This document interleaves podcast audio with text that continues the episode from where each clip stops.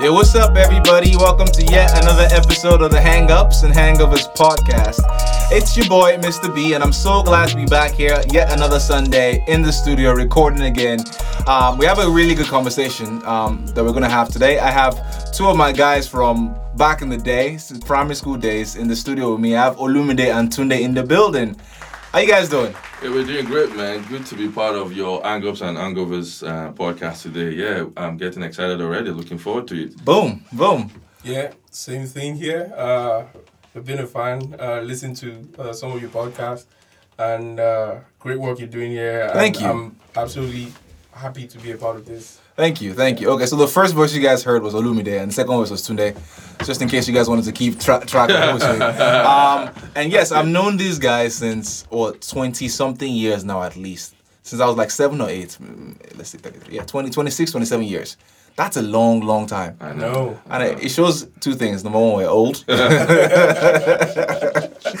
and then number two, it also shows that, you know, we, I think is good. That, that's what, uh, why I'm excited to have this conversation because we've all come from the same place. And the journey that we've taken has been kind of different, but we're now all again in the same place. I'm just keen to hear your perspectives on life, on the schools we went to, on the way we grew up, and on life now in the UK and how you guys are finding it. So I think this is going to be a really, really good conversation. Okay, so before we get into that part of the show, we start off with the hang-ups for the week. And this is where we talk about any pet peeves, any life annoyances, anything that just gets really, really under your skin. This is a, an opportunity for you to, you know, release it, let it out, take out the negative energy, and then you know we can step into the positive space of a good conversation on the podcast. So, um, Olumide, what's your what's your hang up for for, Yeah, for, for this I- week? Or what's your hang up in Yeah, life I agree. Let's take out the negativity. I agree. I mean, yeah, I was saying like you know, not so much now, but during the winter, the one thing that really takes me off is it's normally it's quite cold during the winter, but then it's cold, it's windy, and then it's rainy at the same time. Mm, yeah. Like you know, like I say, I always say, I can you have all three elements without fire? Like it's just unbelievable. That shit really takes me off. Like you know, and then you're like, okay. I sure the numbers to the UK, but for the weather, but but yeah, but it's summer now. I can't complain. So Are you uh, enjoying your I'm summer? taking- yeah, I'm, yeah, and I'm taking out the negativity now before before the winter starts. I hope you haven't complained about the 35 degree heat. No, I'm lo- I'm loving it. Like Yeah, I'm, yeah. I'm I'm loving it. You know, coming from like you know, coming from a Nigerian background. You know. Yeah. Hot and humid. Right, right now, I feel like the day walker, you know, in Blade. I feel like the- while everybody is scrambling for shades, I'm just like, yeah, he's out there smiling. soaking in. That's a great reference to Daywalker in Blade. That's awesome. That's awesome. Well, enjoy your summer because, as you know, we only have like two good weeks of heat Uh, I- I before you know that- it's that's back why to I'm so smug right now. yeah, exactly, exactly. Okay, awesome. Um, Tunde, what's your, what's your hang up for for this week? Oh wow, this is gonna sound really petty, but uh, I guess you say the pettier the better, right? Yeah. Um, well, two days ago, I just I went to see Lion King, and um, there's something about cinema and you know uh, queuing up on that line, especially when you have to get your popcorn. Yeah. Uh, I just hate it when people are in front of me and trying to order the whole house down, hot dog, the this, the that, and updating and saying, "Oh, can you change that? Can you change?" I'm thinking people are right behind you. Right. For me, it's just like I go in there. It's a popcorn and a drink. I don't have any other thing to Right. I know it's a bit it sounds a bit selfish, but Right. that's just me. Like I, I can't just help it. No, I feel you. I feel like people are just being. In, some nothing annoys me more than you've been in line for like five minutes I know. and you hadn't figured out what you wanted. Yeah, exactly. and you're getting it, changing your mind again. Like, Exactly. that's so inconsiderate. Yeah, I have the I know. same kind of. I have the same. Some the thing is, um, God has. I, I, blessed me with the what kind of wife I have. the kind of wife I have is, is the exact kind of person that gets to the front of the line and say, "Yeah, what about this? Oh, let's mix this and this." Deep down, I'm dying because I'm like, I can't say anything. I just want to get to the movie. I know exactly. Yeah. exactly. And Yeah. people on the queue, exactly. You want to go see the movie, and the movie probably started in five minutes. exactly. Exactly. you Yeah. know, So yeah. Yeah, I, I hate missing the previews, the movies. I love the previews. Well, sometimes I'm not really bothered as long as I don't miss the The, actual the, movie. the starting yeah, yeah. Yeah. yeah, Yeah, I feel you. As long as I don't really miss the, the first beginning, you Yeah. know, Yeah. yeah. and that really takes you off, and then you start thinking of that guy in the queue. yeah. yeah. Who made you Okay. miss? Mr. Hot Dog the important and, uh, part? Yeah, and nachos. Hot Dog. Yeah, That's it. All right, awesome, awesome. So, what? How did your wife react to you? Do you like say anything to them, or do you just kind of like look at them, give them the nasty eyes? I tend to get a bit agitated. She, she notices like sometimes I so I, I I tend to like say things and my voice can be a bit loud. Yeah. And maybe they might just hear what I'm Yeah, about to say. yeah, like- so she tends to calm me down, holds my hand. She knows Like, don't say this guy's about to let fly. She, Right, right, right, right. Fair enough. Yeah. How was the Lion King by the way? Was it good? Yeah, it was good. It was Yeah. really good. I thought, well, I I felt it's it's the Give- same story. Yeah, Compared yeah. to what, when we watched it as kids, like, is, is it as good? It was quite the same. The only element, like the element of like uh, what's it called, the animation. You know, the animation kind of gives you a bit more Mm-hmm. uh, amusement. Like it's a bit more funnier. Yeah. and you know things of that nature. That's that's the only element that was out of it. Yeah. I think they sucked some of that. Because obviously they use CGI and it's Right. a bit more difficult to More realistic. Yeah, Yeah, yeah. exactly, more realistic. So I think that element was was lost, but it still didn't uh, take the whole. Yeah. Uh, yeah, the, the Because this thing I worry about reboots these days is almost like they're not quite as good as. You there, there's reboots for everything. Exactly. Like every movie comes out, is it's annoying. I know. Like it's like there are no new ideas, Yeah, there no are new new ideas. yeah, stories. yeah, yeah, I think so. Yeah, Everyone yeah. just wants to do. It's annoying. Yeah. What's the la- Blade is a reboot. It's coming back. yeah. and then Fast and Furious, that goes Fast and. Furious. yeah, yeah, yeah, yeah. Anyway, um, good, good hanger for the week. Uh, my hanger for this week, and this is something I'm sure you guys, maybe you guys may no longer be able to relate to this, but I'm so sick and tired of my Nigerian passport. Oh, that one. I am You went in, Whoa. my brother. I am so sick of my Nigerian passport. And what what what has uh, spoiled this on this week is that my my wife's cousin is getting married in in France Yeah. in in three weeks, Okay. and you know me being the late planner that I am, I, I I left my relate. I left my visa appointment to the absolute last minute. Last week.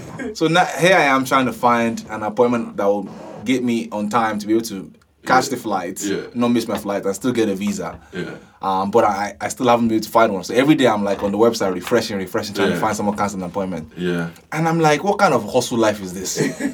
Anywhere I go, like you know, my friend told me that she has she has Nigerian passport. She went to Turkey. They put her in the same line as Lebanon. Syria, It is true. like It is true. I, I call it the joys of the green passport. Like, just to paint over a potential, a really bad, a really bad issue. But like, yeah, you know, before it's almost like you are guilty to prove an innocent. Bruh. And then you know, even as little as like applying for countries to go to some, you know, Greece or just some, even just Right. any cheeky country, and Right. Even other neighboring West African countries like Ghana, Togo. They will say it takes seven days, Right. But minimum of Nigeria would say two weeks, Right, exactly. You know, we're in the same group as you know, as you said before, Nigeria, Syria, Iraq. It's just you know, and then it's so annoying because no matter your your career level, professionally, or or, or your background or status, Mm-hmm. it all comes down to the once you st- once you leave Nigeria, Right. it, you're always it always comes down. You're judged. By that green passport, which is a Yeah, that which, green which pali, is a shame. that- green is- the which wrong- is a shame. Which you know, it's a shame. And and yeah, speaking of, I'm sure we're going to come down to this later. Is like when you are in Nigeria, you don't realize, you know, how much like we have to fix our brand problem. Yeah. You don't actually Right, realize right. it until you actually go abroad Yeah, and then you actually see this is a big issue that we definitely does work does work that we definitely needs working on. yeah. Yeah, but I, I totally get you. I totally relate to you. Yeah, but like, I, I understand why countries treat us like this sometimes. Like, I don't know if you guys heard about the story about those boys that went to Dubai and they went to rob a cash, what do they call this, this cash to exchange, bureau de change. Yeah. Did you guys see this? I, I vaguely heard about it, but I don't know. if So you- basically, they, they, they went to Dubai for like a week or something, and they took they they didn't even wear masks or anything. Mm-hmm. Really? Um, they took like That brazen. hand brazen and uh, axes, and they used to smash the glass of the bureau de change. Yeah. They jumped in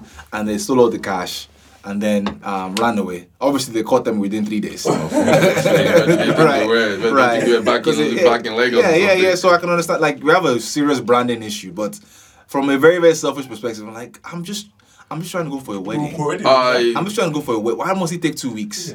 I You know, totally why- agree. Like. Why, mo- you know, what Schengen visa will only give me X amount of days when I get a that's the visa. Like, they only give me like, a week. yeah, just the, the week that I need to travel. Exactly. It is ridiculous. Which is why you know for last year for Akindele's wedding, I just made sure that I, I applied for this sort of two year, Yeah. this two year visa. So just not to have to bother like every Going time you back, want to yeah. go to Paris next door, you then have to go through this long, Yeah. um, this long grind. But yeah, it's annoying. One of our friends that year was going to was it Grenada? Yeah. And- Oh, yes, I think he- he- took he him almost through- he, it took him almost like a month, like do you know what I mean? To get his visa. to get his visa. Yeah. Wow. They were, they It was they were- very they frustrating. yeah, it was very frustrating. And this is somebody that's like he's traveled. Do you know what I mean? He's probably traveled around fifty countries. Right. But just because he's coming back again with a Nigerian passport, Right. that just changes.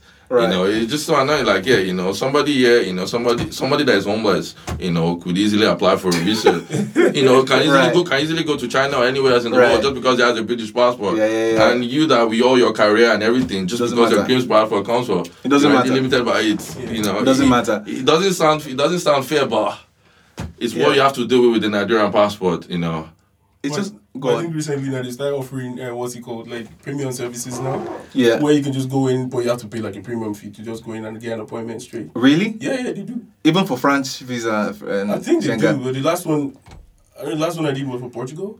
Okay. Yeah. Okay, so there's hope then. Me- me- there's hope. So I'll try because we have to explore that option. you have to because not my No, wife exactly, and that's my what wife is pissed off. She's like, how can you not make this wedding? You bet. So I- you know, I do have to do what I have to do now. Okay, Yeah, I'll, yeah. I'll try tomorrow then. yeah, I must try tomorrow. Or to the other option to do is Mm-hmm. you could try another European country.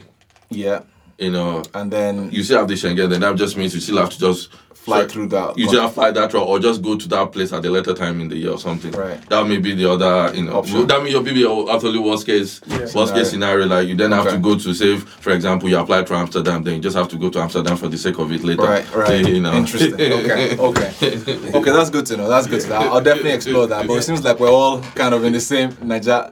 Bro, Yeah. bro. It's a hustle. It's a hustle. Anyway, um, on that note, let's you move. feel better? I, I, I feel better because I, I do feel better because you guys have given me a potential solution to this problem. Fair enough. Fair enough. Because my I'm t- my wife is upset. so if I can make her happy, if I, if, I, if I can make her happy, I'm gonna do it. Man. I'm willing to do it. All right, so let's get into the next segment of the show, and this is called the Hangout. Um, and this is where we talk about, you know, um, basically is, is our stories, right? So we talk about anything we wanted to get into, and you know, like I mentioned earlier, we all came from the same place. We grew up in Ibadan, um, maybe 15 minutes away from each other. I Um, think so. Yeah, growing not very up. far. right? Yeah, no, uh, and then we went to Axis. we went to the same secondary school. I went to the same primary school as, as Olumide. Yeah. Where did you go to primary school My primary school was very close to yours. Where'd you go? Remember, it was Yeah, I was Obatech. over by And yours was just up the Oh, road. you are Obatech. So Ah, so at literally, that. like anytime Look we walked up, that. anytime we walked up That's the road, true. it was your school, and your Right, house was very close. to That's right, that's right. I right. remember literally on Yeah, the house. opposite the school, right? So right. sometimes you know we used to come to your house play yeah, games. yeah, yeah, yeah, that's right. Yeah, yeah, exactly, exactly. Mario and all that. Like yeah, I yeah, remember yeah, very yeah, well. yeah, Oh, yeah, yeah, my yeah. It was it was really cool, man. Right. So, so, Some um, fun so clearly we we grew up together. We grew up in a very si- simple time, or I thought. Um, so I just wanted to kind of get your what were your so I went to ISI, which is International School of Ibadan, and that's kind of where um the bond I think solidified. Yeah, exactly. So, what were your views as to ISI as a school and as a university? And I, you know, how did how was that experience like for you in terms of um, the, the pros and the cons? Like, how did you leave the ISI, and what are what are your what are your memories of ISI as a university and as an institution? I mean, memories of ISI. So one thing that I was just, you know, just thinking about was coming like one of the things you I didn't even realize in ISI until I stepped out and went to uni in Ife and then, you know, went to Abuja for a bit to work was the fact that how in ISI there was no difference of like of tribe, like there was no difference of whether you were Yoruba mm. or Igbo, like there was virtually none, like you know, Right. it, it was you know if Nigeria could be like that, that would be great. You know, I'd never realized tribalism in Nigeria was such a big issue. Interesting. You know, until yeah. I stepped into Ife, and then I really began to understand oh catchment area and all of this stuff, and you know this is what is catchment area? because obviously because Ife was you know Ife is in Osun State, so Right. that means definitely that there's a sort of select like they have to pick people from around the areas like from the the Yoruba Yoruba- Yoruba, So they get they get preference. they get preference. Really? Not just didn't that. just your not just Yoruba but actually even the people from that area. Right. They call them catchment. So people like Osun, Ondo State, Right. really get catchment areas. So Ah. um, Um, yeah, I never and then people again, obviously on like ISI whereby you know you pass the exam, you pass the exam. And then obviously one I what I realized was getting into Ife also is like based on the state you came from, Yeah. you had different cutoff points Yeah. into different departments. If you came from a very like State like Really? us, Ekiti, where if you happen to have very smart smart people, as Right. they would say in Nigeria, Right. you know, um, we you have a higher you had a higher pass mark Right. compared to like some other states. So we and then that began and that began to like okay, so this is this country is actually more different than I. I never knew thought. that. I never knew there was selectism based on what part of the country you Oh, are into. is. For- is. Into the universities. That is crazy. I know in that case, that means so from from and that already gives you into a window into Nigeria because Right. you can't operate on merit, meritocracy. Right. That already gives you a window. So early on, from already as kids, you're already letting them know that based on where you come from, Right. you have to do twice as hard because unfortunately you happen to come from Ekiti State. Right. Or unfortunately you have to come from Ogun State. Right. Because there are a lot of other people that, are that, that are as good as you there. Right, right. And if you come from a state whereby there are not as many few people, so it's okay for you to be average. Right. You know, and then you'll be fine. You Right. know. That's Uh, interesting. and exactly, so that was the great thing about ISI that you know that I didn't I didn't even realize while I was Right, there right, till, right. till I came out. You know. Yeah, that I think that's true. I think I'm trying to think back. Like we didn't really think about everybody spoke in English first of all. Exactly. We yeah. didn't really think about the Yoruba guys hanging out together. Yeah, exactly. Like, We, you know, you know, Igbo guys hanging out you know, together. you know, we did exactly. Yeah. I did think there was a lot of like equality in, in that sense. Like I, I know there's nothing like a real egalitarian society, Right. Sort, but I felt like in ISI, like quite rightly as Olumide said, it was until I left ISI I realized Right. what that school did. Yeah. Like Mm-hmm. it, I- I just felt I think we're qu- we're more open minded than most people. Yes. Yeah. That was that was another thing. Yes. Which helped me a lot, like in able to uh, um, have relationships with different types of people. Mm-hmm. I didn't have this closed mind to think, oh, I couldn't talk to this person because you were of this class, Mm. and there was. I don't think there was well, there was not really much of a class system like in in, in ISI per se. Obviously, I know people did try to, as human beings, we try to always Right. yeah try Find to find yeah, find- exactly find Uh, select your Segregate. yeah, selection, selection, Yeah, that's so by on, human as- as nature. that, a nature. Yeah, yeah, but I don't think the system.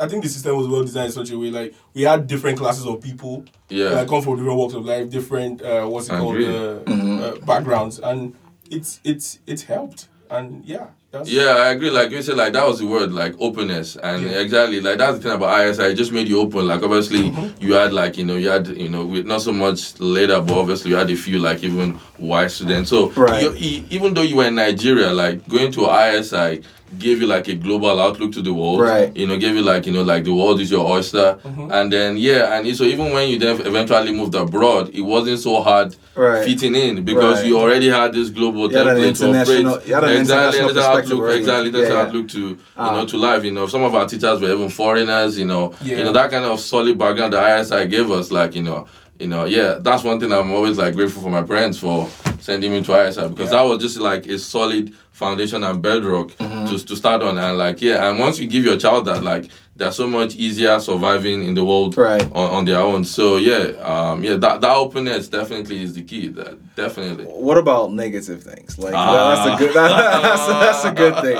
I'm not trying to get you guys in trouble. Yeah, but yeah, oh, yeah. let's just have let's just have open, no, honest I mean- dialogue. I mean- what are the things that you guys found that negatively impacted that I mean- you felt negative? The negative thing obviously is like, you know, as like any adolescent in like secondary school, there's always gonna be peer pressure. Like you Yes. know, peer pressure to do this, peer pressure to do that. Right. And but ISI was quite peculiar with the peer pressure was like factor fifty. Like, you know, Give me an that. UI you know, being in that year, you know, being in that year environment, you know, re- remember Yeah. like stuff like out of uniform day. Yeah, you have to do, you, have, you have you have Yeah. to get your baths ready. Dude, I have and, funny- and that was the only thing. I have a funny out of uniform today story. I'm actually just ashamed to share this. I'm gonna tell Yeah, you guys. okay, No, okay, but okay, you yeah, so uh, so out of uniforms the SS1. I remember clearly. Um, it was the week before out of, and I was trying to figure out what I was gonna wear. I had nothing to wear. I'd ransacked my entire um, closet. There was nothing to wear. So I'm like, I have to wear something. Design. I have to wear like something that looks that has a, either a check mark on it or a designer mark. Yeah, I need to. I need to show up. Anyway. I talked to my mom, talked to my mom, nothing came out. See, you already have clothes in the closet. So there was this check red shirt that I had, um, church shirts, regular red check shirts. There's Nothing special about it. You know what I did, guys? I went to the back of one of my sister's shirts. I cut off the tag. Are you I said serious? Tommy Hilfiger or something. and I went to the back of my shirt and I pinned it on. Are you I serious? pinned it on because you know you know what guys do like Yeah, just when check you wear your shirt, check your they, they want to check the back of your shirt, see Check the the back of makers. So I pinned Tommy Hilfiger on the back of my shirt. So yo, by the day, as I was walking towards uh, uh to the stores to get like a Fanta and meat or whatever I was trying to get, but it's like, hey, um, um, they come, man, man, man, check your outfit. When this shirt, Why? ti- tight jeans. I felt too much pressure to show up. Exactly, because you know what's up. You know what's up. You know. So he pulls up the back of my shirt and he sees like the pinned Tommy Hilfiger on the back. He said, uh, "You say something," but I knew that he, he knew he thought it was foolish. but he, good for me, he didn't really say anything. But I felt so ashamed because I knew what I had done. so that's a, that's a microcosm of the of the ah, of the peer pressure to be to be ah, cool I, I and totally, be, I'm, I so- totally get you. I'm That- surprised you even went through the things you had to try and find something to Bruh, wear. bruh. I never ever thought about trying to look at what I had. I always had to buy something, Something new. Like it was a thing. I know. Like Yeah. it was a pressure to surpass your last outfit. right, Yeah. right, right, right, right, right. You just had to get. You just had Right. to get yeah, yeah, better. yeah, and, and and for you, that was just like the only thing that mattered in the entire universe. He's impress- impressing people. impressing people. Like, exactly, exactly. That's what it was. That's what it was. Impressing people, trying Yeah, to feel cool. trying cool. To feel cool. You know, yeah, and then people come and check your trainers. The- What, the- year, what year is this? year What was- year is this? Oh my god! Talk, talking about that, I remember like I won't call it a bad memory, but just maybe this will make you feel better. Um, my own, uh, I'd say what my, my worst out of uniform day was a year I couldn't get anything new. Right. I couldn't get anything nice. And my mom was just like, you know what, this year you have to make do with what you yeah, got. yeah. So I got this shirt. It was just a T-shirt. It was like I don't know why Tommy Fil- Tommy Right. Hilfiger is coming up, but it's Right, right. that was what I had. Yeah. And last year I can't remember what I wore. Like it was it was quite good, and I thought I had to maintain that standard, but it wasn't happening this year. So I was at that T-shirt and a pair of jeans. I can't remember the shoes I wore. Right. And literally because I was ashamed of what I wore, Yeah. I went to hide in the class. Yeah, And I didn't come come out. out. Wow. I didn't come out. I'm not joking. I went to hide in the class and I didn't come out because I thought, man, I can't imagine. Last year I was, I was, I was, I was wearing this, You were and people are gonna see me in this. yeah. No way. it was really bad, man. But yeah, it's Yeah. yeah. to show you the height of the peer pressure. Right, right. and and and and that's the only That's like funny. and that's like the only like negative side for us is great like you know we've outgrown it but for some people like you know when you actually growing up here whereby you know our kids begin to develop like confidence Right. for a lot of people those kind of experiences for some people it actually brings their confidence down Right. you know so you know while yeah for us it's great we turned out okay but Right. you, you can see like it's not something like you know you can see how like there could Yeah. be like negative consequences So- so- so- that, arises, that arises from this Yeah. thing. So when when Nkape, when Nene was here, talk we were talking about ISIS, it was like you know there was some. Uh, this is I'm not gonna say names, but there was, there was there was some people that used to get beaten up a lot. They used to get Oh. beaten for no reason, just get beat, beaten up, and I'm like, I always want to like. You know, I hope they're okay now. Yeah. I've seen some of them, and Yeah, some of them are yeah, okay. yeah, but yeah. I'm like that is that can have significant psychological damage on you because Exactly. Imagine coming to school every day and people just ru- ru- beating you up because they're bored. It was just I know, I agree, and that is, and again, that is bullying. Again, again, I'm sure we get on to like Yeah. how like you know things growing up in Nigeria is so different. Like you know that was proper bullying, bullying in it, and for us that was nothing. it was normal. That, that was just normal, like you know, and then it's only once you, you then come out like only when yeah, you leave, you, you're like- you- yeah, you leave, or even when I even left, I never even really thought about until actually I came over here, Yeah. and then you actually learned about you know actually this culture of bullying. This is not normal. Like Yeah, Right. kids yeah, are not yeah. meant to go through because we turned out fine. Mm-hmm. Right. Doesn't mean Doesn't it applies yeah. to everybody. Right, like right, you know, right. and yeah, and that's and you're right. Quite, quite a lot of people were really bullied for no reason. Yeah. And as you say, I hope they're okay because actually that stuff can leave a lasting sort of like damage in terms Right. of like self confidence and Exactly, self esteem. exactly. You know, on the outlook to life. Um, yeah. Exactly. But I think net net ISI, like you guys said, did did well for us. I mean, the one thing that Tunde and I was talking about offline is that, and I think it's also symptomatic of how Nigerian education works as a whole. Uh, is that the way I end, randomly ended up doing science classes? is it was completely random because I you know so I guess for our listeners the way it works or the way it works when I was going to school was you do your junior secondary school exams and then after that you get to select what tracks you want to follow in your senior secondary school. So you either go to the arts where you study courses like history government literature um, and you know and arts quote quote unquote art courses or you go to the sciences where you do physics chemistry further maths and all, and all that kind of stuff. And I, I, I selected sciences because I thought, oh, that's where all the smart kids Yeah, are going to go. thing. So I need to be smart. I need to show everybody I am intelligent. So, Yeah. but but I, it, it wasn't until I reached university in the US that I realized that I'd done myself a huge disservice because things that I actually enjoy, like literature, like government, like like history, and those courses, I never really got to experience those things because I'd boxed myself into some kind of arbitrary corner. Mm-hmm. And I think we just di- didn't really have the kind of counseling to help us decide what what do you want to do and who do you want to be? Is this kind of like everyone is lawyer, doctor, engineer, um, you know, or you know? I, I totally agree, Yeah. and you know that's like yeah, in Nigeria, like you just had those little boxes, like you know there was no there was no nuance, like Yeah. yeah, there was no nuance, like yeah, there was no nuance. You actually say okay, what does this kid like, and what exactly do you want to do? But rather, I would just say oh, because you're good in maths and science, oh, you're just going to be an engineer, Right, Whether the guy has any love for engineering or buildings or Or being a doctor. or, you know, regardless, you know, Yeah. or the fact that oh, because you know you're not so good in science, then you should go and be in art class Right. or be in literature, Right. whereby you know the person actually may not be interested in reading Right. any Shakespeare. right, You know, right, right. and, and I think that sorry, sorry to cut Yeah, you, but yeah, I no think that worries. subconsciously kind of cuts into what my issue is. is it, it kind of feeds into a child's mind that something is more superior than the other. Mm. Because at that point, you already said, "Oh, because you're not good in sciences, then go to Yeah, that class." yeah, Which yeah. means Yeah. that is much better. Means you're not capable, you're not intelligent Right, enough. right. Then go the other Exactly. way for Right. where people who are not as intelligent Right. are. Exactly. Like it's it subconsciously seeps into a, a child's Yeah. mind, and Yeah. these are the periods where you need to actually start growing up and start learning self confidence and things Right. of that nature. But unfortunately, you are being fed some information Right. which will have lasting effects Right. To, with with you. And Exactly. Is, and this is why if you then tell your parent that you wanted to go and study history in, in uni, Yeah. they'll be like, "Is this kid mad?" Yeah. Yeah, yeah, You know, exactly. because they're like, you know, history is a lower course. Right, What are you no. gonna do with history? No, but I get that though. I mean, in Nigeria, you Yeah. can't. There, you can't. You can't survive. know, because, well, uh, were what you not so- well back Because- then? Right, because what all our parents really are really trying to do is to make it. sure that I can raise a child that can stand on his own So, and when Okay. uh, and be independent. You imagine telling your parents that you wanted to study music? Yeah, like, yeah. what are you trying to do with music? Even in Nigeria, I don't think, I don't think we have the luxury of those of the arts. I, I. I, I agree. Like, yeah, we don't have the luxury of like, you know, like some people read their, you know, PPE, they call it politics, philosophy, and economics. And, Yeah. you know, you get a job with an investment bank or whatever. Right, right. I know, yeah, we don't have that.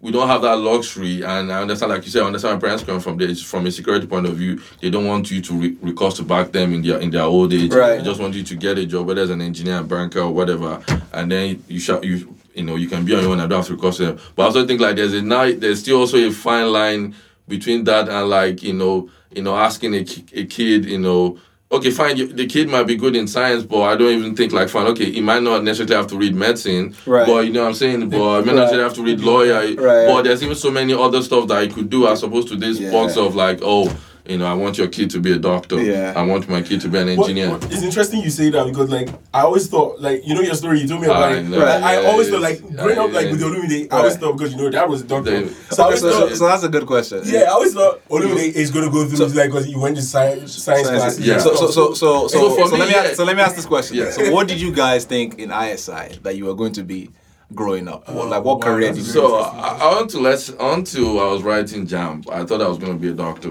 you know. And for, so for me, if actually getting to science wasn't even so random because obviously, you know, if you want to be a doctor, then Because your dad, is a dad is a doctor. Right? because my dad, because yeah, because my dad, dad was dad's a doctor. So because then obviously biology, physics, and chemistry. So hence I end up naturally in science. Um, but yeah, but what I would say is like yeah, you know, speaking of you know parents, like I'm actually really grateful. Like you know, my, my parents in that, my dad especially in that sense was quite an even even though it's still very, it's still a very traditional Nigerian African Right, dad. right. But at the moment whereby I sort of has discovered myself or found myself, you know, I'm so grateful that you know he was a, he was very open. Mm-hmm. He was very open into me finding. So, my so you jobs. realized that you didn't want to be a doctor anymore. I realized I didn't want to be a doctor. What, and what, to- to what you- spurred that? I don't know. Like it's just it's just it was some. But I think it's an it was an epiphany. That that I didn't know what it was then, Right. but. You know, so obviously before I used to like going to the hospital, putting the stethoscope around my neck, wearing the whites, Yeah. the white lab jacket that he had, you Yeah. know, and then all of a sudden I just like, oh wow, I'm going to spend uni for seven years. I like reading, but I don't want to spend seven years in uni. Right. And then I went anytime next I go to the clinic, I just used to hate the smell of like Right. the the drugs, the sight of blood, everything. Right. How can I be a doctor if I eat the sight of blood? Right. You know, that's it. No, no. So Right. from there, I just like, no, no, no. This is not for me. Mm. You know, and I remember telling my mom, my mom was like worried how's my dad going to react, and my mom was asking me, Are you sure? Are you sure? Yeah. And then obviously, then I said like I'm sure. And even the worry was like, okay, what do you want to do? I don't even know. Right. You know. So you know, even though I remember some, parents- I remember some other parents telling my parents, why are you allowing this kid to To choose. to to to almost like go through his, his mind? Why are you not being forceful on this kid to help him make up his mind? Why are you allowing this kid to explore? To explore his own thoughts and views. So Right. I, I, yeah, I remember something Interesting. I, I, I remember. Yeah, I remember somebody telling my mom that. And in front of you or uh, no, what? in front of you or, or No, not in front of me, but I sort of overheard. I'm not sure whether they were downstairs talking. I was upstairs, Right, but I sort of heard it. like, ah, why don't you- why are you allowing Olumide to you know? Uh, you just let, let him just do the medicine that he's always wanted to do because I What- because because I've because the funny thing I was not as if they ever said I, it was always me Right. that wanted to do it anyway Right, so right. they Okay. could easily have said let, let you know they, like most people like let him let us push him back on the road Right, like right, you right, know right. and then yeah, like I said, I didn't even know what I wanted to. I just I didn't want to do medicine, and you know, and um, and then I remember then my dad came home because my dad used to go to the clinic at night, and then I remember him coming home at ten o'clock, and then we have this long chat with me. I'm sorry, like Olumide doesn't do medicine, and Oh, your mom raised it. yeah, yeah. So my mom, mom- you know, my mom after my dad's had the dinner, and then we have this like you know special talk, and like you know, Olumide doesn't do medicine anymore, and then my to my I think to I'm not sure I think to our surprise too like he was th- he was okay with it Right. like he didn't even it's just fine Right. it's just like okay you doesn't want to do medicine then that's that's fine you know I, I never expected you go that way Right, right. you know at least you'll have applied some pressure Right. you know but I never expected to go that way and you know what do you want to do I don't know and then I remember us going through the JAMB booklet together okay I like geography I like um, biology I like chemistry and that's how I ended up doing geology Okay. and the rest is history. Right. I know, and turns out, yeah, yeah, I do like oil and gas, like you know, and the rest is history. So, Right. so yeah, so that that's what pa- that's what like you know parents can actually allow a kid to do. Like Right. now, not many, not now, not many Nigerian kids can say that. That's a rare thing. That's a rare that's thing that not many Nigerian openness, kids yeah. can say that. Yeah. You know, Right. um, yeah. What about what about you, Tunde? What did you want to? Oh uh, god, mine is a bit. you Uh, want to be? It was a bit all over the place. yeah. I, I think that like like I said, like I automatically just chose the science classes because I thought all the smart people were there. Mm-hmm. Um, at one point, I thought I wanted to be an engineer because it sounded cool. And Right. That's what everyone would uh, love to hear. Right. Um, later on, I realized I had a thing for technical drawing. right. Even though I wasn't the best at it, but visually I was very good at being able to interpret like uh, uh, house plans. And Mhm. Earlier, we had a conversation. I told you I had my, my my friend's dad was an architect, Yeah. and he I, I used to go a lot to his uh, office. I just was drawn to buildings. I was just drawn to yeah. uh, things, and at that point I thought, okay, was when I think I think I got to um, when I getting closer to the end of second uh, senior secondary school. That's when I realized, okay, you know what? I think it's architecture. I was always fluctuating between, even though I chose subjects that Right. Yeah, make me yeah. fit in between either engineering slash Yeah. anything around you know uh, the sciences. So, but later on, I decided okay, it was going to be architecture. But I did. I think the first JAMB blew. I blew it. I didn't do well. Mm-hmm. Right. so I couldn't get in the first time. Then the second one, I think I was.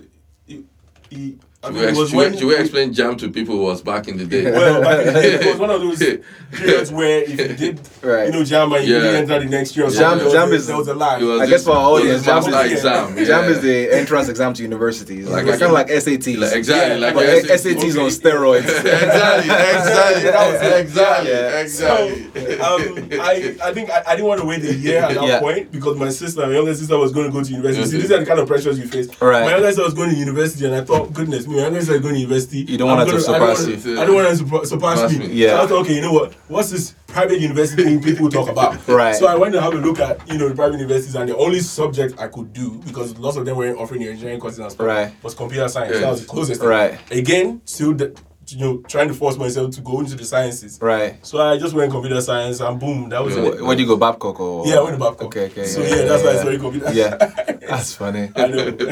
I mean, mine. So the I, the only reason I wanted to be an engineer, the only reason, well, not the only reason, but it was the easiest choice, was we had a when I, when I was when, we, when I was a child, we had a gate man that. Uh, every time he would see me knocking stones together or putting things together, he used to get, guys to call me engineer, engineer. You like the sound of that? So that's when Shakespeare, what's in the name? Yeah, that's what the guy exactly. That guy, that guy kind of sowed the seed in my mind. Exactly. And then so I was like, so no one was like university time. I'm like, what am I gonna? Yeah, I guess I'll do computer engineering because I like computers and I like engineering. So let me just do. let me just put. That's that's the only reason I started to, to study. I decided to study computer engineering. Okay. It wasn't until like maybe two years before I graduated from university I realized that I actually I, I don't like progr- programming that much. Like I, I can do it, but it doesn't come natural to me. You, But I've already done so much in engineering Yeah, that you've already gone so I've already gone so far. All right, so I, so the only thing I could logically switch to that had a lot less computer software development Uh-huh. without having to start over again was electrical engineering. So Ah. I swapped to electrical engineering. Oh, wow. But I literally went into university having no clue what I wanted to do. It's you know what No- you no look, You're not alone, bro. No clue. Yeah. no clue, no clue. Okay, so uh, I- and I think you guys started touching on some themes here, and I, and I think it's interesting to explore this. Is um, is the parental influences that we have in our lives, right? And uh, Olumide, you kind of touched about the openness that that your dad um, had in terms of you choosing your career and uh, and uh, and uh, and he, him not forcing you to uh, down a particular track.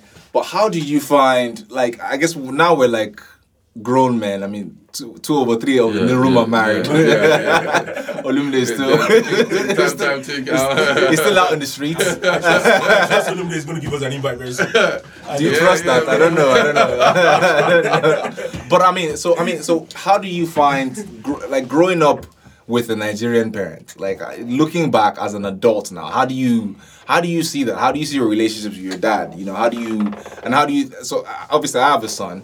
And lot, I've been spending a lot of time kind of reflecting on the relationship I had with my dad and the way I grew up and what I want with my relationship with my kid.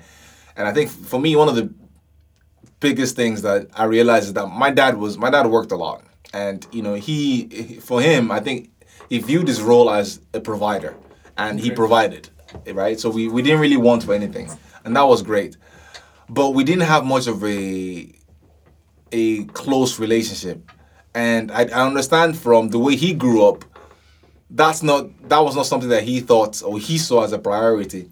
It wasn't until I got here and I realized, or I got overseas and I realized that, um, you know, children actually do want to. They not only do, but they need that closeness of relationship with their parents.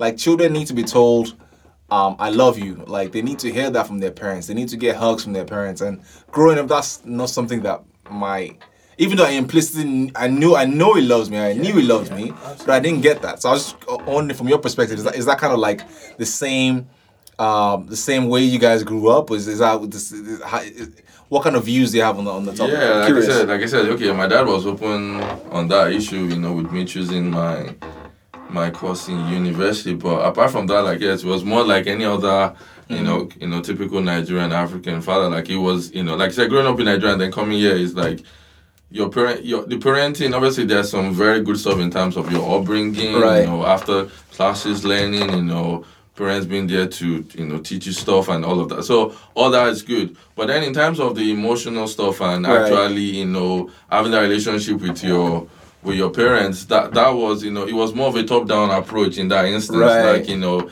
and for and, I, and when you realize that as kids actually kids need not only do kids need that it's important for kids to need that because especially when you're going through your adolescent years Right. and when you're beginning to have all this emotional stuff you know a boy i like a girl a girl Right. likes a boy actually you should be able to tell your parents this stuff Right. because what you don't want your kids doing is getting some advice from some guy down the street That doesn't gonna- know anything. that doesn't know Yeah, anything but pretends Right. to know otherwise Right, right, right. you know and and yeah we you, you never had that like you know i think i I was saying I remember like when I was going for like youth service in in um after finishing college. This is like kind of like national service we are back in Nigeria for like a year after we finished our Right. university. And I remember, you know, I was going to Abuja, then I was living there, and I remember my dad giving me a hug. Like it was so, it was like the weirdest thing. Yeah. It was like the it was like, but that was like you got hugs. but but yeah, but that but that felt so weird. Like Right. that felt so weird. And that was because we had we had a row the day before, you know, and that felt like yeah, exactly. That felt so weird, you know, and that just kind of gives the kind of backdrop in terms of the emotional stuff you had. Even now, like you know, even now that you're even way more older, like you know, when even they ask you about your relationships and everything. Everything is all like superficial. It's so Indivi- forced, exactly. right? It's so, It's so- it's so forced. It's so forced because we, we, Yeah. ne- we never had it before, Yeah. Right. and all of a sudden you're now trying to Trying have to it. work it, then yeah. it's like, Right. well, we, we never used to talk about this Right. before. You Right. didn't want me to talk about this before. Right. You didn't want me to even bring Explo- anybody yeah. home before. You know, now you're asking where's this person, where's Yeah, that person. yeah, So where's it's your girlfriend, where's your exactly. wife? Yeah, you know. Um. Yeah. So yeah. Um. Do you wanna? Yeah, I, I think I, I, I think it's quite similar. Like with with me too. I think like most of like African kids would concur with almost everything. Like we, we have the same uh, similar uh, uh, experiences. Is same with me. My my we, we all knew our parents loved us. Right. They did everything for us. They you know ensured we went to the good schools. They ensured we did good schools. everything. Like that's one of the things I appreciate my parents did. Like I'll never even forget the fact that they gave me that platform and opportunity we have now, and that's why we're here. We're having this Right. conversation in the first place. Right. Uh, but the extra bit, which quite rightly, as you said, also is because they didn't have that. Like growing Right. up, their They parents didn't- didn't give them didn't. that, so they didn't realize that they needed to give like the kids Right. that the the uh, what's it called the um the, the relationship was quite transactional. Yes. In my own in my own uh, opinion, and I think mothers, in my own opinion, like in in in Africa at least, still have a level of emotional connection to children Yes. Than fathers because Indeed. sometimes I feel like, you know, here in the West, you feel like fathers and mothers that kind of get involved in raising a child. Right. I'm not saying the father is not involved in Nigeria, but obviously, like you said, the father mm-hmm. is seen as a provider. Right. His job is, you know, I have to provide to ensure that you're all good. Right. But the emotional, like day to day, oh, you know, I'm changing Yeah. diapers and I'm doing all of those extra little bits of things that Right. creates a connection with the child. Right. It's not, I wouldn't say non-existent, but it's almost next to Yeah, it's No, rare. It's rare it's for the rare. dad to be It's- involved. it's in rare. that. It's, it's considered it's a rare. woman's It's job. rare. It's there That kind of because thing. yeah, Like, thinking about it, I'm sure not many people can say whether their dad changed diapers. Diapers, Like, yeah, you know, definitely not.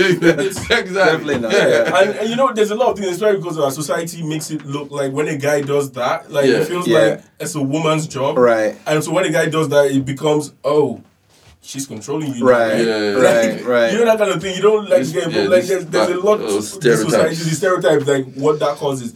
So that, in a sense, stifles the relationship between the fathers and Yeah, exactly. Yeah, yeah, yeah. and with me, like I said, my dad he was quite transactional. I knew he loved me. He did a lot of things Right. to try and communicate that to me. Right. But I don't think I got it until now. Right. It's now that I got a bit older because now we we're now Yeah. we've, we've experienced life in a Yeah. different way. Yeah, yeah. We're, we're, we're grown. We're adults now. Like you, you are, you're married now. You Yeah, have you have a child. Yeah. So you do understand now that okay, at that time my dad was doing what he You did. understand the sacrifices a He was lot. very Yeah, sacrificial. yeah, he, yeah, he did a lot, but Yeah. he, he just didn't know how to communicate. Yeah. Right. Yeah. Right. So those, those are those those are the things that I I I, I think I would say with with my own experiences and uh, yeah that's Yeah, I mean, it's just it's, it's so interesting. Like, and you said you, you said something funny. Is is now that they're now they're older and they're trying to connect, and it's Yeah. so it's just so difficult. it's, so difficult. it's so difficult to have yeah, this yeah, conversation. It's so difficult to be open. Yeah. You know Yeah. what I mean? So, I mean, with that in mind, how do you think? Okay, first of all, let me ask this. So, you think growing up that way has impacted the way you've been able to be in relationships and you've been able to open up to, to people? Absolutely. Uh, and I, I can start with, with, with my own example. So, the first girlfriend I had when I moved to the US was this. Uh, I'm not. Gonna, I'm not going to say her name, um, but you know, American girl, and. Um, my visions of what it meant to be a man was you have to be strong, you have to be tough, Yeah. you can't show emotion, you have to be stoic, you have to be stern. And I remember uh, one time we were driving down the road, and she was telling me that, um, you know, it, uh, girls like to ask this question a lot, like, "Why do you like me?" or something, something to that nature. But she was saying that, like, I, I, I'm not even sure you like me. I'm not like, can you tell me, oh. you know, just show me feelings, show me some emotion. And to me, it's kind of felt like I was a was super uncomfortable telling her that. First of all, admitting to myself that I had really strong feelings for her. Yeah. I was very uncomfortable admitting that to myself. Myself, yeah. Secondly, I felt that she was pressuring me to say something that doesn't come naturally no, to me. to me. So I wanted to, I wanted to dig Yeah, in and be dig macho.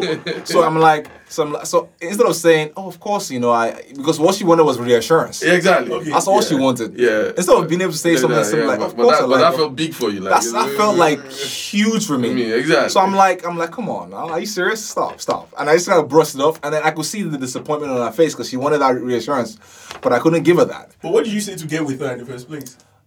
Dude, I don't even know. I, I, am not sure we're supposed to. I don't, I don't even know. Let's let's let's I don't even know. I don't what even know. talk about. Let me see. So I met I met her in. So how did I? So I met her randomly in a club. So the the good thing about university is that everybody kind of goes to the same place. So I saw her in the club. I'm like, wow, she's she's. I thought she was beautiful. So I tried to talk to her. I was dancing with her. I got her number. Next day I called. She didn't pick up. I'm like, ah, come on. day after I called, she didn't pick up. I'm like, man, the, you know the struggles of, it, of, the, of the Africans trying to talk to these Americans. It's It true. was, I still had, my accent was strong as very back then. So nobody like bro. um so with so it's funny that I'm getting the story. So I, I met her on a Saturday.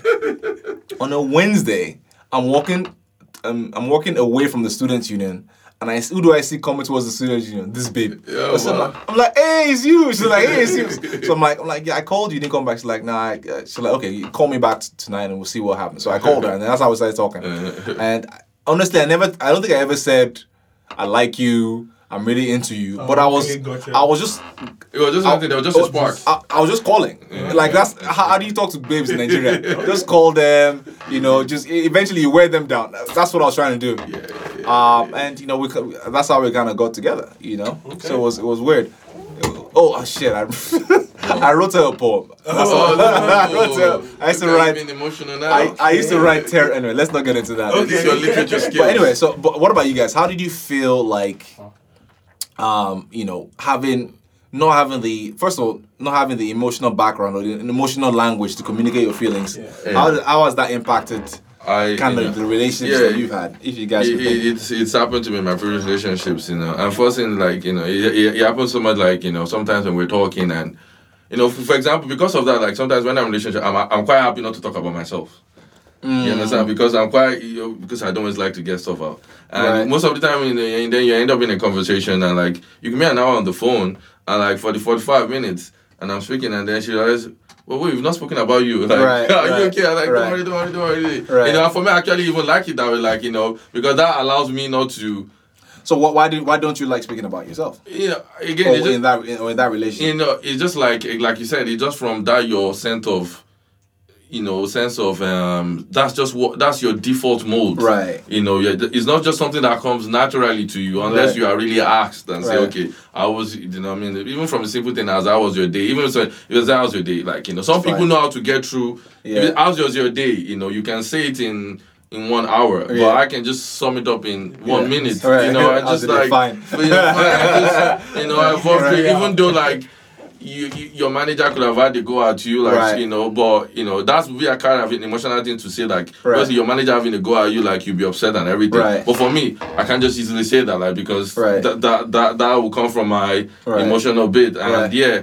and then one of the things we realize that actually you you you kind of have to do that that's one of the things I have I have, I have you you have to now I have to learn it Right. because it's not something I grew up with Right. which is not the best at but hey you, you gotta have to start somewhere Right. you know it's not like you know actually you know in a relationship it's a two-way thing and then Right. that, that's the only way that person feels connected to you if they can share through your emotions Right. but you know like I said but most of the time you don't do it not because you don't want to it's just because that's your That's your your default, default, that's yeah. your default mode and especially also one of the things I also realize is like also when a relationship is like you want to make decisions together mm-hmm. and then sometimes I just go for my own And just do your own thing. it Yeah, does make yeah, my yeah, and then yeah. like when did we agree this well I'm just like it's not as if I didn't want to tell you but I'm I'm just just used to I'm it. just, it, just you know Yeah. I understand that before she would do something she would say what do you think of this this I did but I don't feel the need to you know to consult to, to, someone go to exactly you know But do you think that's because you felt like growing up, the men always had the,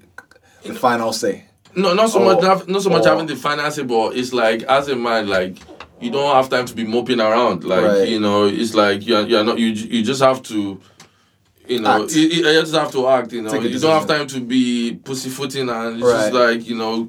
Knowing, knowing know what's your left from your right. But Right. actually, it's okay sometimes not to have all the answers. Right. But you ne- but the way looking at your dad, Right. your dad always had all the answers. Right. Like you, you, Yeah. you know, so you that's just the way. Even as much as sometimes like if your dad is not at home and then when the vi- visitors came and they were leaving, they'll be like, even though I was like little accent, they'll be like, look after your mom and your sisters. Right. So they've already Put put, this responsibility you know, on you. consciously put this like you know you are the Right. dad is not at home now you are the you are the next you know even though Yeah. t- physically you are not in charge but they've already projected this stuff Right. on you and um yeah It's funny one something you said there is that you, you don't always have to have all the answers.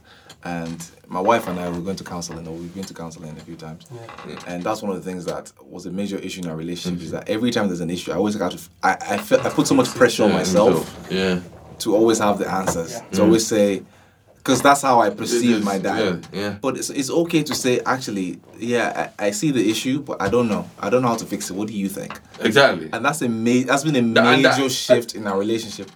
I, uh, yeah go on. Yeah, I, I, I think part of, part of it is like that fear of having like you feel like a woman is in control. Yes. Like I think it, it all comes down to the same thing that we always have to feel like we're in control, we're Yes, in charge. yes. I think that happens a lot. And with me, the emotional bit was I always was afraid of being vulnerable. I literally was afraid of being dressed down, like like being naked right in front of the person. Like Mm. Right. I don't know, like.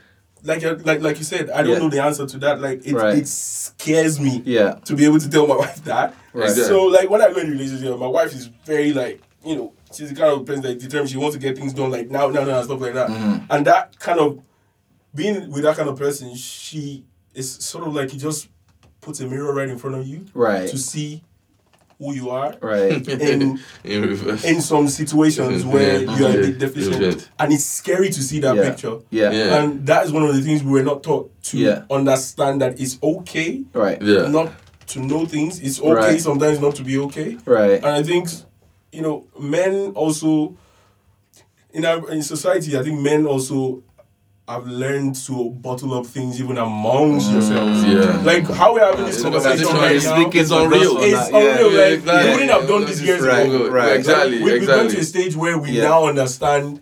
You know what? Yeah. That we, we don't need this anymore. Right, Yeah, Like we're in a stage where yeah, yeah. we are all connected one way mm-hmm. or the other. Yeah. And Yeah. we can leverage on each other's experiences. Right. That's the No, thing. yeah. Like Yeah. guys don't talk. You no know, yeah I- Like you see, girl, like my wife and her friends, Oh, they could they'll talk about their feelings. twice. They'll talk about they, they talk about emotion. Like guys, we'll get together and we, we'll talk about we'll talk about football. football politics yeah, Politics. exactly that's all We, we never talk, talk about about, how our, you our feeling, how you feelings, doing. our emotions. We never talk about our fears. We feel vulnerable. we always try to project an air of of being okay. Yeah. And I hear you in terms of bottling things up, and that's something that even I'm still working on. Like my default is never to say, like. I, I used to feel for the longest time that it was childish to let like things that used to bother me. I used to think it was childish to express those things. I'm like, Oh, yeah. it's, it's too small. Why are you letting to bother you? it's too small. yeah, like yeah. you should be, you should be a man. It should be bigger than this thing. Yeah. But and then I'll try to suck it in and not say anything. And then maybe eventually, then I blow up about something that is so small. Yeah. And that's then- because I've been bottling up the little things, and this little small thing then pushes me over the edge. When all I need to say is that actually this thing is my boundary. I don't I'm, I don't appreciate, and this is and this even goes beyond my relationships with my wife. This goes to like my job. Yeah. Like my oga, I don't I don't I don't like this thing you're doing. I don't agree with it yeah yeah you're my boss, but you're not my god. Yeah, and I think exactly. it's kind of growing up in Nigeria. You come up with that mentality Oh, where someone oh, yeah. that who's superior, someone who's older or superior to you, question them. you don't really question yeah, them. yeah, yeah, exactly Yeah. You And then question and then you bottle up so much shit Yeah. over the years, and then you're like, you know, it's I don't think it's it's definitely not healthy, right? And it takes a while to to unlearn to, to be able to be vulnerable. I think is the biggest thing for me. I, I again, you supposed to know that's the key word now to unlearn because Yeah. that's more difficult. You know, that's more you know because when that's like that's why they said bad habits are difficult to get Right, rid of because right. if your body has been used to something to unlearn something, Right. you're, it's more easier to learn something Right. than to unlearn Yeah, yeah, than yeah. to unlearn than to unlearn something, Yeah. and um, that's why I'm quite happy like we're doing something like this because doing something like this years ago, you know, yeah, it's Yeah. not something I would even subscribe to natural, Yeah. you know, subscribe to naturally. You know, as you say, like, yeah, from a Nigerian, there's this sort of ego. Absolutely, There- yeah. and that's the key word. There's sort of ego thing, like you know, if you know, if a man should cry, he's less of a man. Right. If a man should show his feelings, he's less of a man. And I and I say about then, you then feel insecure now, Right. Because you've never done it before. Right. Now, anytime you try to show your feelings, you feel it because uh, what you naked. le- what, Naked is the right word to exactly. say. You feel naked. You feel you feel you feel getting out, and actually getting out is okay because Yeah. you getting out is okay because you know you and then you get better again. Yeah. But exa- but because as you never done something before, it now becomes this huge Right. this this huge thing. Right. Um. Yeah. I- I- because it's interesting you say that. I'm just thinking. Remember when we had this conversation earlier, like Yeah. when we met at um, uh, My friend's place. at a friend's yeah. Yeah, yeah, place. How did you feel? Because I'm gonna tell you how I felt. Yeah. Like I was a bit cagey Right. having that conversation. Yeah. Like I was watching, I was thinking, okay, I didn't want to give out too much Right. because I was thinking, um, you know what, Right. what's Buddy gonna say? Yeah, yeah, yeah, yeah. Like I was watching, but after a while, I realized like when you started letting fly and you started Right. saying things, and I was like, you know, it's not that bad, you know. Right. So that's exactly that's the thing because Yeah. you don't realize that actually Like- a lot of us are feeling that same Yeah, way, exactly. you know, and then you you because exactly, and that's the thing because you don't want to show emotions because your other mates may hey come on stop being childish, Yeah, but yeah, actually yeah, yeah. a lot of your mates are actually feeling the same way, and as you're like you know females like from anything from like you know will say you know from and like you know um if they're going on a date they'll talk to each other about the date Right. or whatever and Guys you guys guys would never talk. you know Guys don't that we talk. don't talk at all. Guys don't talk. Guys don't talk. You don't talk about like all my single days. If I was going out on dates, all my guys will ask about is whether or not I ended up with a girl at the end of the night. Yeah, Exactly. Like that's all they That- care about. they don't. They don't care about how how scared I was. Or, exactly. Is she gonna show up? Um, is gonna like exactly? she's gonna what like did my she jokes. say? What did she What wear? she- you know, what did like, she wear? And maybe we don't need to share in as much, Yeah, as much as much. We don't need as to, but, women uh, do, do. But we, we as men also still need to share. and We still need to talk, but we, you know, we don't have the framework or the, or the, or the- we don't know how to, and it, it is scary. Yeah. It is scary. Um, so how do you? So do you think that the typical Nigerian woman would?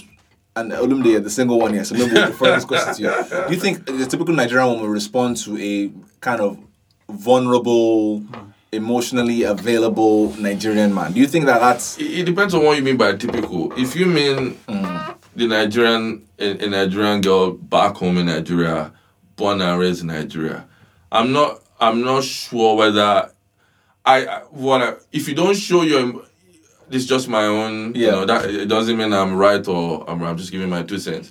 If it's a Nigerian girl born and raised back home, still living in Nigeria, Yeah. I don't think if you don't show your emotional side, I don't. I think you you can survive. Do you know what I mean? You think you'll be okay? You you'll be okay. You you you you'll survive Mm. because in Nigeria, which is still sad, is still the default. You know, we are here. The only reason why we are here saying this is because we've sort of We've left seen Nigeria. We've we've gone abroad. We've seen a better outlook to life. Mm. You know, as to most so most of these kind of conversations that we're having now, it's not still really happening in Nigeria. Obviously, Right. it's still happening on some levels in in middle, but not quite as a rapid sea change as you will see uh, to live because because it's almost like once you're out of a situation, you have like an helicopter Yeah, view. yeah. You have you have an helicopter view. So I think yeah, but for but if you're gonna but if dating a Nigerian here, grown up raised here, you definitely have to Right. show you know, you're gonna have to show your that emotional side if it's gonna be able to work on the on the long run. Like Right. yeah, it's gonna be if it- it's gonna be a massive um issue. You know that that, Right. that will need addressing at some point. Yeah, for sure. At some point, yeah. What about what about you today? What do you think about? I mean, as in a relationship in a stable marriage, how do you? I think in all societies, I think it's, it's a major problem. Mm-hmm. Um, maybe more so in, in, in, in Nigeria and Africa. Mm-hmm. Um, the awareness is a bit more in maybe Western culture or Right. other countries. But I, I still think men suffer from almost the same thing Mm-hmm. in, in this culture. So, like Olumide said quite rightly too, and like you said, the average Nigerian, as you don't know what the typical average Nigerian, she could have this sort of upbringing where you know you feel like it's okay to, Right. for a man to you know cry, or it's okay Mm-hmm. for a man not to know what he does. So it depends. You can find one like that, but most of the time you find out that it's it's common nature subconsciously, which Right. is not something women in Nigeria intentionally do. Right. They subconsciously have picked up that Yeah, yeah. men shouldn't mope around. Right. Yeah. should all just get on with it. Yeah, yeah, yeah. And um, you and because of that, I think from both ways, men also think, you know what, because women probably think that way or also Yeah, so that way. This so it's a, just it's a a vicious cycle. It's a vicious cycle. cycle. It Yeah, just yeah, keeps going yeah, round and round and yeah, round. So I think if we try to say men should unlearn these things, I think women also need to unlearn it. And I'm not trying to say women. I'm not putting all women in the same Yeah, box. yeah. I think generally it should be a, a, an awareness for everyone. Mm-hmm. So I don't want to say man, woman. I'm trying to say, oh, is women is this is, is a woman's fault or is a man's fault? It's, it's no one's fault. It's Right. just general so- society. Basically, society just needs to know that it's okay for Right. a man to be Right. uh, vulnerable. So. So okay, so I, I'm told that I, how long you guys you guys think we've been talking? We've been talking for almost an hour actually. Wow. So, surprisingly so, yeah. Wow. idea. Um, um, so I, I guess I wanted to leave the audience with some parting thoughts, and um, and so, but I wanted to ask you guys before I go to that, like, what are some of the things that you felt like, oh, this is how I was in Nigeria, and this is one major thing that I've unlearned since I left Nigeria. Apart from obviously being vulnerable and being emotional, like, what is some area in your life where you felt like, wow, I've come a long, long way from how I used to think about about things or how my outlook was in life. And I I feel like I'm putting you guys on the spot, Yeah, a- I'm on the spot a little bit. to- eh, Um, I feel like this is going to go a lot of a lot, lot Yeah. of ways. yeah. If, if, if I may if I may uh, uh, Yeah. jump in. yeah, um, go, yeah. With oh, there's a lot. Yeah. I- I'll go with. Um, I feel in one big thing I've learned here, Mm-hmm.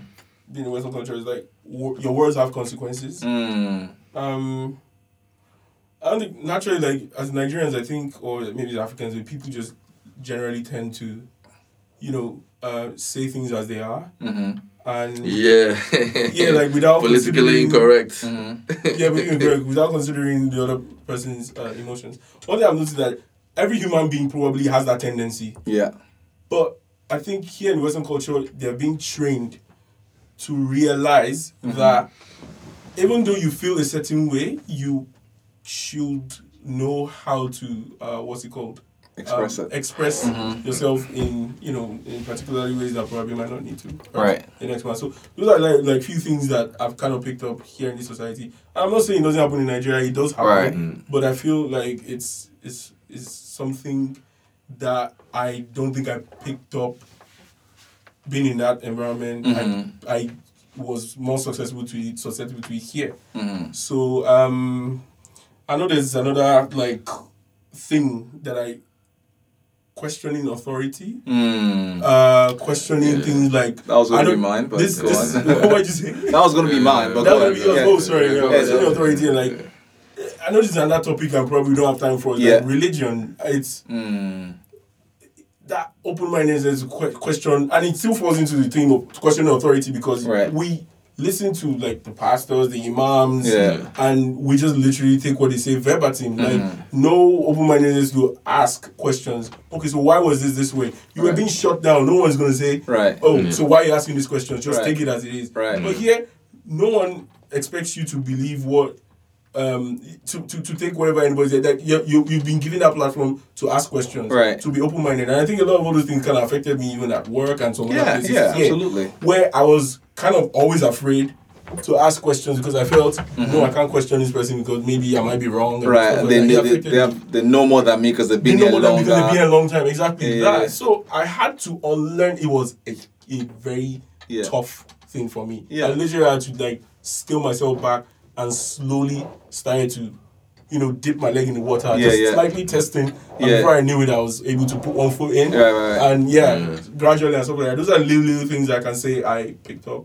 Um, Yeah, I mean the religion thing is a big one, and It's a huge one. It's a huge one because people get away with murder under the auspices Oh, of religion. please. It's crazy. it's actually crazy. Like you look at, I mean, and we I've spoken about this on podcast before. You just look at the, the situation with the COZA pastor as an example, and the you know co- the I don't know if you guys know the story. I, I, I, Uh, I, I, it's, yeah. it's more true to me because I actually used to attend the church. You used to Oh, attend COZA. wow. Oh wow! Oh, so okay, okay, so for our audience, uh, quick, quick, quick, quick update. So COZA, COZA story. COZA is a church in Nigeria. I don't remember. I don't remember what the full acronym stands for. Commonwealth of Zion Assembly. The com- yeah, so there you go. Uh, and basically, the pastor of COZA has been accused of um, sexual in, in well, raping, to say it in the, in the the most the harshest way possible, Oh, that's- raping raping several women over the course of a few years, and you know nothing has been proven definitively. Um, but you know it,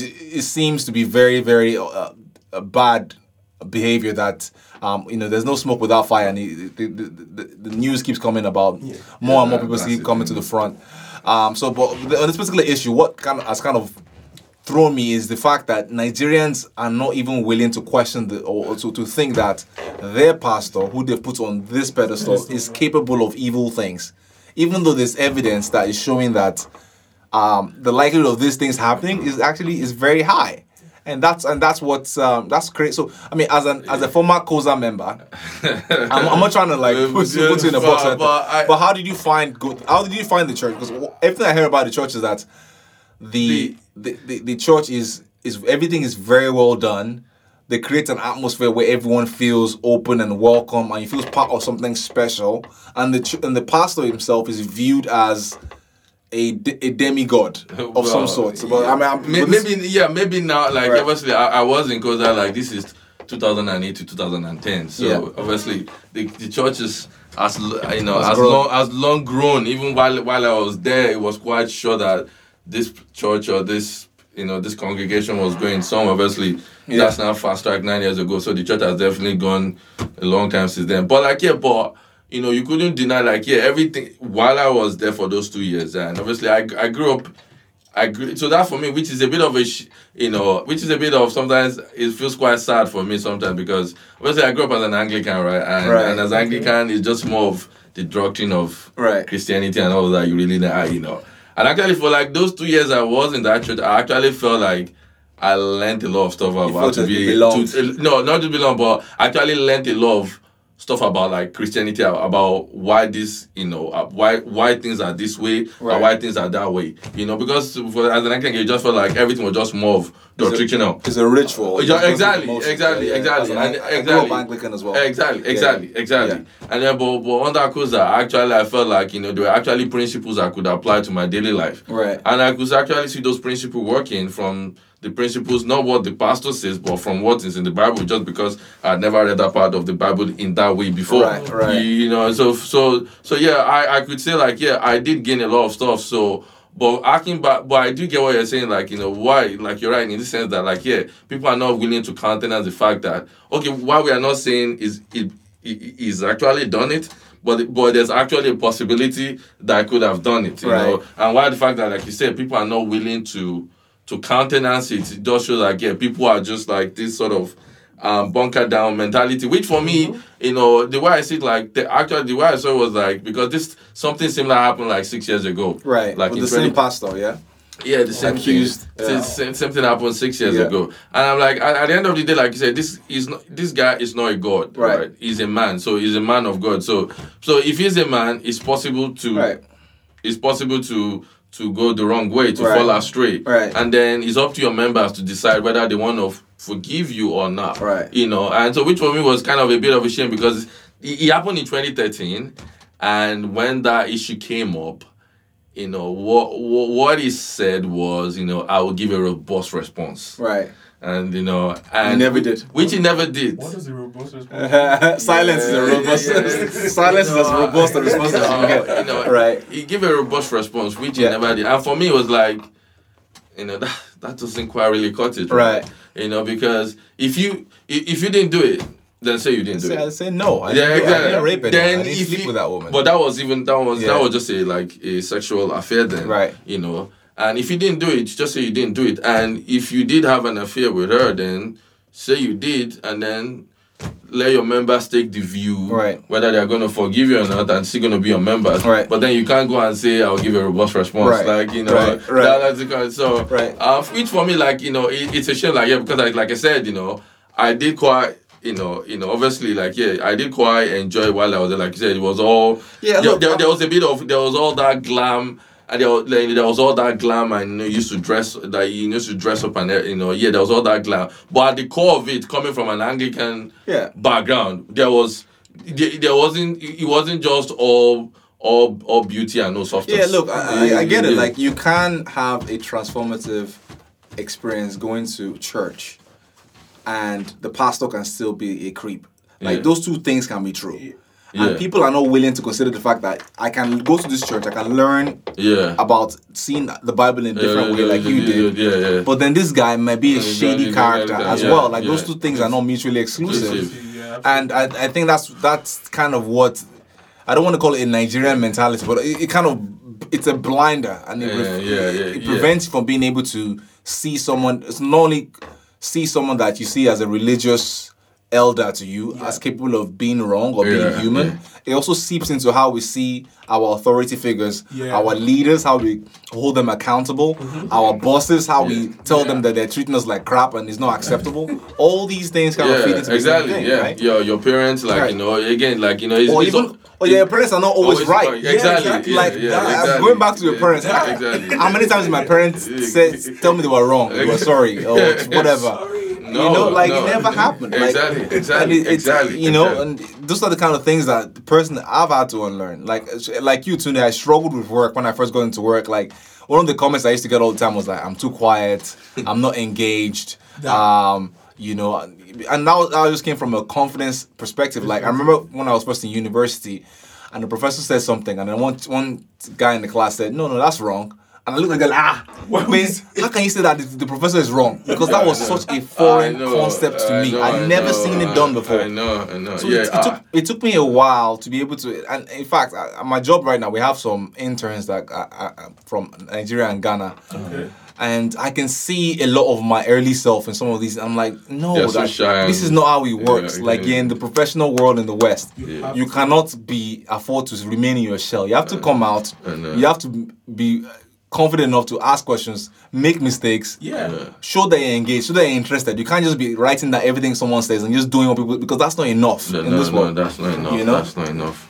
That's Um, not enough. Anything you, you learned, Olumide, Uh, before we wrap up? yeah, one of the things I've you know I've unlearned is um on a social level is that obviously coming from a Nigerian background is like it's quite a sociable culture. It's Right. like my big fat Niger- my big fat Greek family. Right. know. My big People- fat Nigerian fat family. You know, people will know your house from down the road. Right. That kind of thing. You mm-hmm. talk to your neighbors. Coming now into a UK, which is a bit more Right. hands-off approach, and Right. that, that's one thing I've had to unlearn. Like the way I am now, if I'm like that in Nigeria, like you, you be like a snob, like you know Right. what I mean. Yeah. You only, only speak unto spoken to. You mm-hmm. see the same, you know, like you know, you, you get on the lift, you see the same person every day, but even though they are not because they are not in your desk or your team, you don't say hi. Mm-hmm. You know, this, Right. you know that's normal. Like in, in Nigeria, that would be unnormal. You know, that's one thing I've had to learn. Like people, you know, you just have to. That's just the way the culture Right. is. You can't just. People have to warm up to you. You Right. can't just be, boom, Right. friendly as you go. You know. Right. but I um, think that's maybe the one positive thing that we had. And I like that about our culture. no, I do, Yeah, yeah, I do, yeah, I do. I like that about culture, which is why you know sometimes when I go to the US, I, it's, it feels like a bit quiet, Right. like I'm at home again Right. because everybody's all warm, everybody's all like talking like Yeah. to you, like yeah. Yeah. I wish like yeah, that's one good opinion of culture because sometimes you hear the stories here in the UK whereby somebody has been dead for days, like Right. nobody even knew they were there, you know that kind of like nobody checking after, you know, like. Mm-hmm. be your brother's keeper, and that actually in Nigeria again, I suppose again. Nigeria is even worse than Nigeria because sometimes like the gov you know the government can't do the government is unable to do everything for everybody. Right. So that actually having your brothers uh, being your brother's keeper, Yeah, yeah, yeah. you know, actually does really help a lot. Right. Um yeah. Yeah, that's good. That's good. Um, I think we've gone way over, Aye. but this has been a good conversation. Yeah, I It's know. been good. It's been Um, good. I really, I really enjoyed this. Um, I think next time maybe I'll have you guys talk about sports or something. yeah. I really yeah, I mean, I guess quick thoughts on sports um, before we wrap up the show. Uh, Olumide, I know you're a Barcelona fan. Yeah, I- Tunde a Newcastle fan. the only Nigerian Newcastle fan. I. I actually know another White Nigerian ones. Newcastle fan. Really? My friend Kamaru is a Nigerian Newcastle fan. Oh, really? You guys are rare, but you're there. Uh, and I'm, I'm not. I'm back to being supporting Manchester Manchester United this Are you season. back I since am when? back. I'm, I'm back. Where were you back from? I left. He I left to what's that club in South London? I went to? Charlton, Charlton Charlton. Athletic. Oh, for real? I'm still a Charlton fan, but I'm, and the reason was I just I, I hated I hate Jose Mourinho. I hated him, and he put me off the club. But I'm back. So quick thoughts for the season. I guess let's talk about Premiership. Who do we think is going to be in top four, and then um, La Liga. Who do we think is going to win it? Um, okay, Premiership top four. Obviously, it's gonna be like Man. Probably I don't know Man City, Liverpool, Yeah. and then maybe maybe Spurs. Wow, We'll see how okay. Spurs can you know can go further. than fourth, I don't know. Depending on how Man U fix, I don't know. Right. Mm-hmm. Man U, it's got Man U and Chelsea. Like that's what I think. I'm not quite sure Arsenal is there yet. I'm not quite sure. Uh, So but you have City, Liverpool, um, uh, Spurs, and Chelsea or Man U. yeah, Chelsea or Man U. Yeah, What you got Yeah, Chelsea or Man today? Are you gonna say? Are you gonna say Newcastle? Yeah, yeah. So winning the league this season. You better watch out. You know, I don't like Steve Bruce, but you know, I, I Steve hope he, Bruce he- is terrible. I hope, I hope he proves me wrong. You know, we lost Rafa and I was gutted for a week. Yeah. I didn't want anyone to speak to me about Newcastle for a whole week because when Rafa Rafa left, I felt Right. like that was the end. But to go to like uh, what's it called? Um, to be realistic, um, obviously still the usual suspects. I think he's still going to be neck and neck with. Maybe not neck and neck, but it's still going to be. I feel it's still going to be City and uh, Liverpool. Liverpool, mhm. I'm a bit worried about Liverpool's front line because they've played quite a lot of games this Over season. the summer, yeah. And, um, And I they've don't know even if played, they they've have even played enough African, confidence. and they've even played African, African Champions, Champions League. Exactly, again. exactly. Cup of Nations, yeah. What's Yeah, his name? Uh, Firmino Yeah, also played Yeah, Yeah. the Copa. uh, Copa so I feel like yeah. if they don't have a bit of uh, uh, replacement in that area, they might suffer a bit. So that's where it might not be close. It might still be City. Mm-hmm. I think, I believe Spurs are going to mount a better challenge this season. And I believe United will be at least in the mix. I'm very unsure about Chelsea because Yeah. I don't know what Lampard is going to bring to that Yeah, team. yeah. It's a new team. I don't know how he's going to play. It could be overnight success. It could be not. So that's the reason why I'm not going to really put my Yeah, eggs in on that basket. Mm. Yeah, exactly. So Yeah. that's my own. Um, That's good. outlook here. I think it's going to be a two-way run between Manchester City and Manchester United this year. Oh,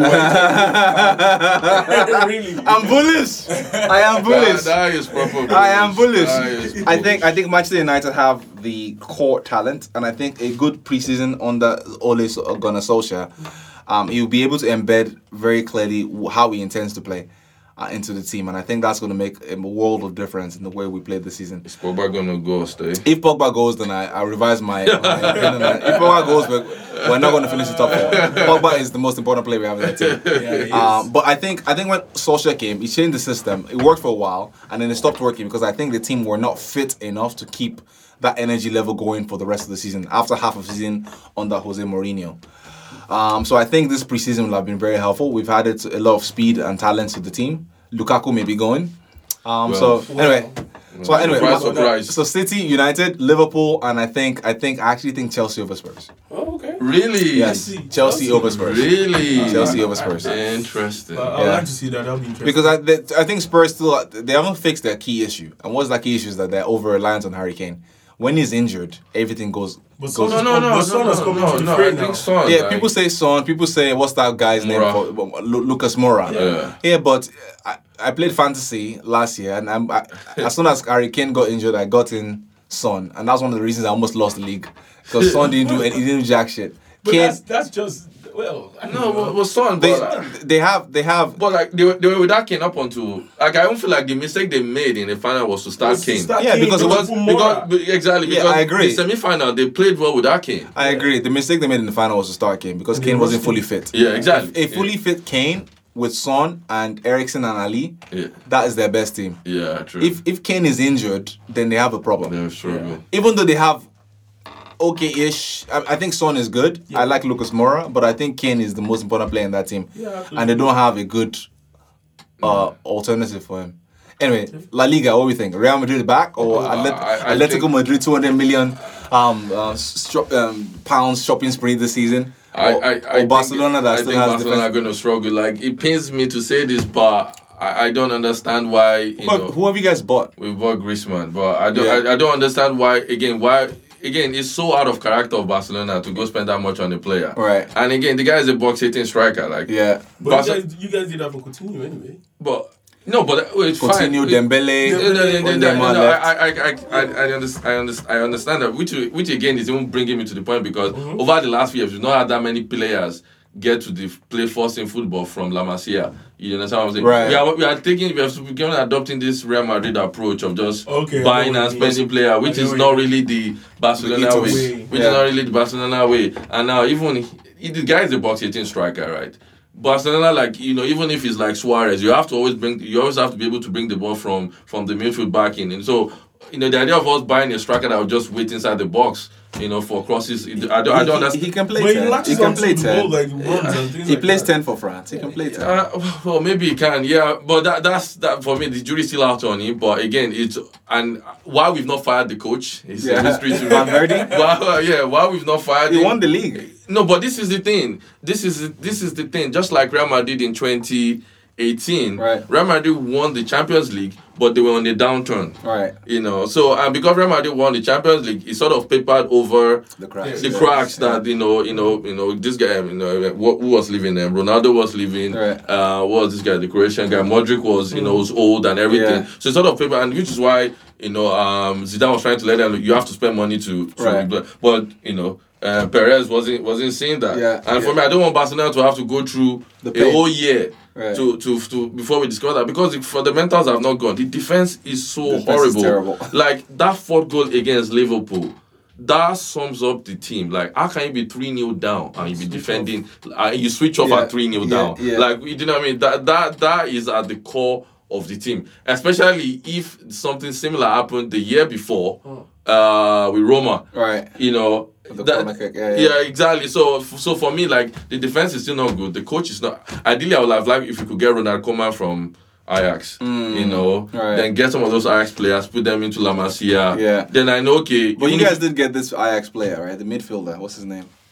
Um, De Jong. You guys yeah, De yeah, Jong. yeah, That's a yeah, that's a good yeah. addition. So this is so that's and so yeah, that's but but but but ideally that you know that what I would really like, and then I know that okay, even if we don't win the league this season, Right. Once we build that team, then at least you know For the long term. For, for exactly, for I know for the next two three years, we then will win something for a lot. so, who because do you, so who do you think wins the league this year? I think? Real Madrid might win because Wow. one of the reasons why we even because because They just again- lost 7 3 to Atletico but it in a friendly. I feel, I just feel the Zidane factor. Like I don't know. I'm just I, again I'm hung up on the Zidane factor. Yeah. Like you know, obviously the guy because I remember when so in 20 was it 20, 20 yeah 2015 2016 season we Mm. beat them in um, Bernabeu uh, under your your coach. Rafa. Rafa Rafa, Rafa, yeah, that was absolute disaster. yeah, we beat them like there in Bernabeu, f- I think four one or four 0 and Zidane only came in January, right? Yeah. And by the time Zidane came in January, we were 12 points ahead. Mm-hmm. We won the league with one point.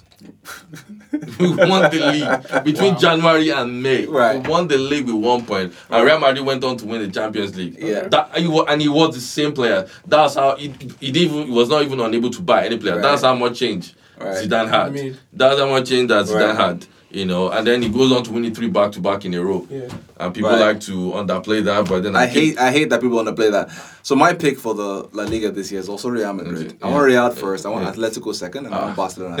third. Those are my what you picks. What about you today? I think I think Real is in with a shout also. Same thing for Yeah. me. Zidane factor and really refresh the team and I think Yeah. that's gonna have a huge factor.